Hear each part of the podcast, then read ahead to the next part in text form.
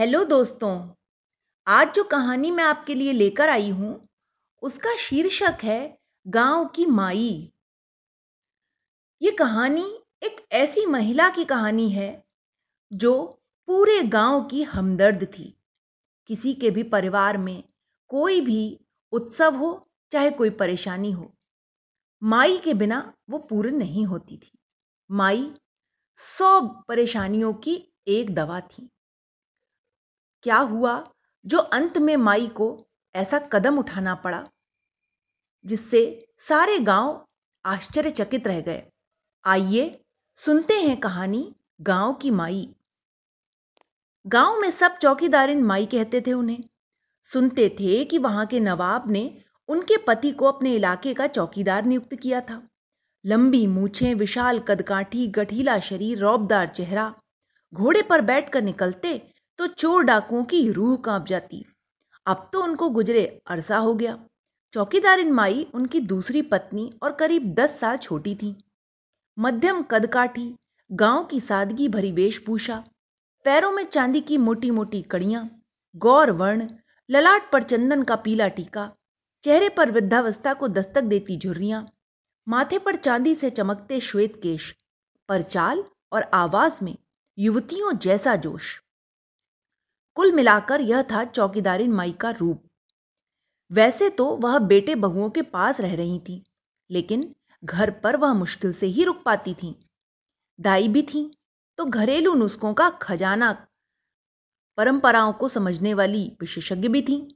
तो गाँव भर की महिलाओं के लिए एक सास, सखी सहेली और भरोसेमंद सहायक भी थी। कभी महिलाएँ हँसी ठिठोली करती माई भगवान ने एक साथ सारे गुण आपको ही क्यों दे दिए हैं?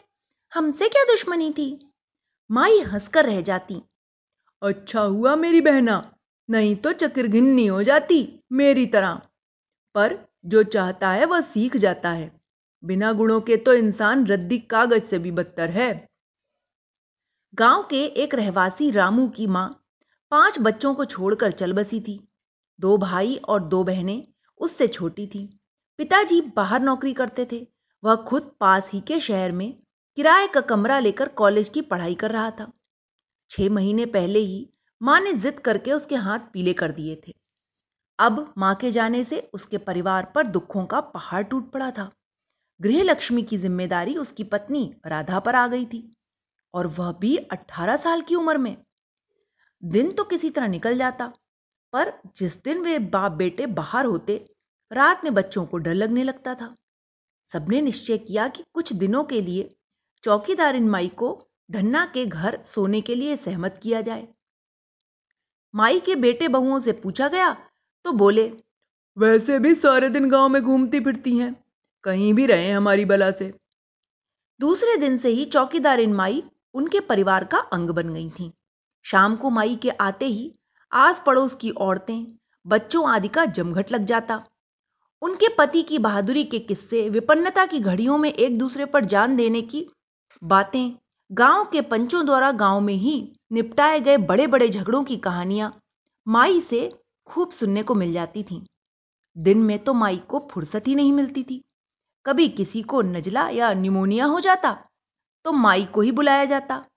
और माई रोगी को तुलसी, सौंठ, लौंग, काली मिर्च और न जाने किन किन औषधियों का काढ़ा बनवाती।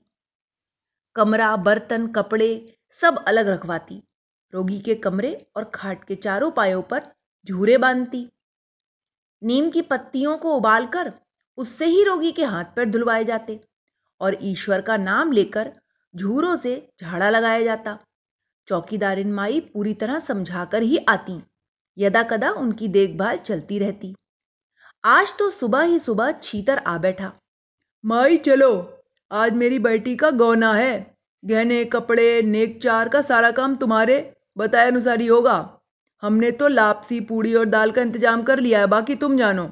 और तुम्हारा काम, वहाँ से वापस आ जाना।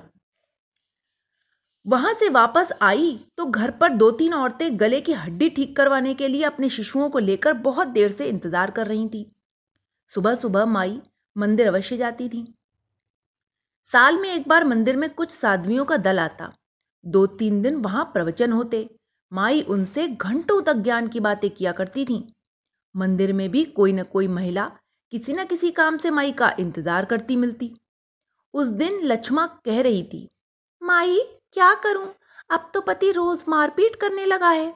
माई गुस्से से लाल हो गई। बोली, चल मेरे साथ, मैं करती हूँ इलाज उसका। माई को देखते ही लक्ष्मा का पति रत्ना सहम गया। वह सीधे रत्ना की आँखों में डालकर बोली, रत्ना, तेरे हाथ पैर ऐठ रहे हो? लड़ने के लिए तो मैं बता दूँ, नौजवान। देखती हूँ कितनी देर तक लड़ता है। इस डेढ़ पट पसली की औरत को मारते हुए तुझे लाज नहीं आती? मर्द है तो बराबरी वाले से लड़। लड़खड़ाती जवान से रत्ना इतना ही कह पाया, माई, यह मुझसे जबान लड़ाती है, मैं क्या करूँ? तो जबान का जवाब जबान से ही दिया कर। तू काम नहीं करेगा, सारे दिन पड़ा रहेगा तो कुछ तो कहेगी है अचानक माई ने रत्ना के हाथ में मंदिर से लाया राम झारा रख दिया। कसम खा गंगा मैया की, आगे से इसको नहीं पीटेगा। और उस दिन से लक्ष्मा की समस्या का हमेशा के लिए समाधान हो गया। गाँव में जब तक नर्स बाई नहीं थी, तब तक माई ही प्रसव करवाती रहती थी। पर अब माई सबको मना करने लगी थी। कहती थी मेरे पास ना तो वैसे साधन है ना ही सुविधा जो अस्पताल में होती हैं। यह संयोग था या किस्मत कि यह सब काम अच्छे से हो गया। पर माई द्वारा किए गए सभी प्रसव निरापद हुए। कई किशोर अब भी कभी कोई उपलब्धि मिलने पर दम ठोक कर कहते हैं आखिर घुट्टी किसकी लगी है? चौकीदारिन माई की। विवाह के अवसर पर माई को दस दिन पहले ही लोग लेने आ जाते थे।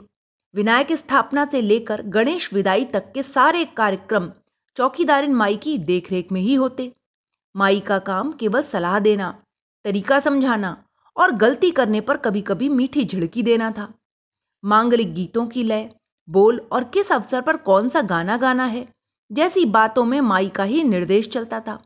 माई की उपस्थिति ही अपने आप में कार्यक्रम की सफलता का आश्वासन था। कार्यक्रम समाप्त होने पर सम्मान से माई को विदा किया जाता। माई जो लाती बेटे बहुओं में बांट देती।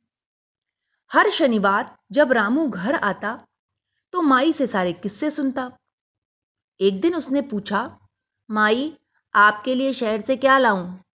कुछ नहीं रे। माई ने अपनी लुगड़ी का पल्लू खोला और रुपयों का एक मोटा सा बंडल रामू को पकड़ा दिया। बोली, इनको संभाल कर रख लो। पहले तो मैं बेटे बहुओं को दे दिया करती थी, पर ये कुछ रुपए हैं मैंने अपने लिए रखे हैं, मैं मांगू तब दे देना।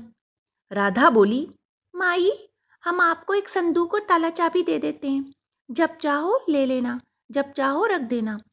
रुपए गिनकर माई के सामने ही संदूक में रख दिए गए और चाबी माई को दे दी गई। उधर पड़ोस के ही कृष्णा चौधरी की बेटी का विवाह नज़दीक आ गया। सो सुबह सुबह ही वह माई को लेने आ गया। बोला माई कल से तुम हमारे घर पर रहोगी और गणेश विदाई के बाद ही वापस आओगी। माई कुछ जवाब देती उसके पहले ही उसी समय हरखा बाबा भी अपनी पत्नी के साथ वहाँ पहुँच गए। हरखा की पत्नी बोली माई मैंने तुम्हें मंदिर में एक महीने पहले ही कह दिया था कल पोती का ब्याह है सो साथ चलना होगा। कृष्णा बोला माई को तो मैं लेके जा रहा हूँ। दोनों में तनातनी बढ़ गई बात हाथापाई तक आ गई। आसपास के लोगों ने जैसे जैसे तैसे करके उनको अलग किया। शाम को पंचायत बैठी। पंचों ने चौकीदार इन माई से कहा, तू ही बता माई, तू कल किधर जाना चाहती है? कृष्णा चौधरी की बेटी के ब्याह में और हरखा बाबा की पोती के ब्याह में दोनों में स्थानों का अंतर था। माई हाथ जोड़कर बोली, मेरे लिए तो दोनों ही बराबर हैं। मेरे लिए तो सारा गाँव बराबर है। जैसा पंचों का हुक्म होगा मैं उधर ही चली जाऊँगी। कृष्णा और हरखा ने अपने अपने तर्क रखे। आपसी बहस और तनातनी चली। गड़े मुर्दे जमकर उखाड़े गए। अंत में पंचों ने फैसला चौकीदारिन माई पर ही छोड़ दिया। भोर होते ही माई स्वेच्छा से जिसके भी घर जाना चाहेगी, वहाँ उनका स्वागत होगा, पर दूसरा पक्ष उन्हें कुछ नहीं कहेगा। हाँ, किसी को सलाह चाहिए तो माई सबके लिए कहीं भी तैयार रहती हैं। माई के लिए इस तरह लड़ना मूर्खता से अधिक और कुछ नहीं। पंचों ने फैसले के बाद माई बिना किसी से कुछ बोले आकर सो गईं। थका हुआ जानकर किसी ने नहीं जगाया। सुबह भोर में राधा ने देखा तो माई की चारपाई खाली थी। रामू भी उन्हें सब जगह ढूंढता रहा, पर माई नहीं मिली।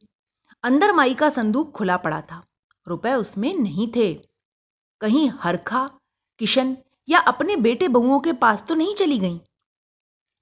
सारे लोग कौतूहलवश एक दूसरे से पूछ रहे थे, माई कहाँ गई, माई कहाँ गई? सबने खूब ढूंढा, पर माई कहीं नहीं मिली। शाम तक भ्रम के बादल छट गए। माई गाँव छोड़कर चली गई थी। सब कृष्णा और हरका बाबा को बुला, भला कह रहे थे। मौसम में जोरदार उमस थी। हर तरफ़ माई की चर्चा थी। उस शाम महिलाओं को खाना नहीं भाया और जिन्होंने भी खाया, बेमन से ही खाया। तो दोस्तों, ये कहानी थी चौकीदारिन माई की, जो गाँव की हमदर्द, गाँव की सखी, गाँव की सास सब थी। पर ऐसी परिस्थिति आने पर ऐसा कठिन निर्णय लेकर माई ने एक निष्पक्षता का उदाहरण भी कायम किया। Okay, bye.